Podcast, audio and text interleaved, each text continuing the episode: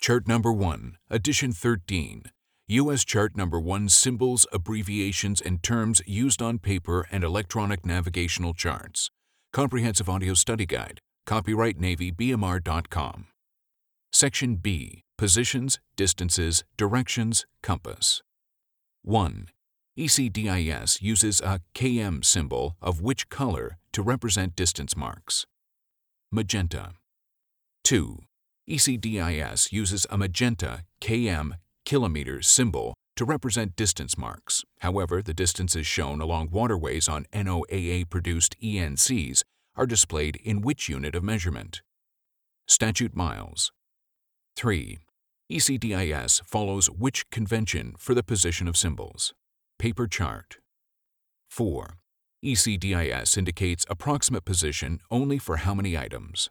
4. 5. How many meters are there in one international nautical mile? 1,852. 6. What is the magnetic variation for 2019? 4 degrees 7 feet west. 7.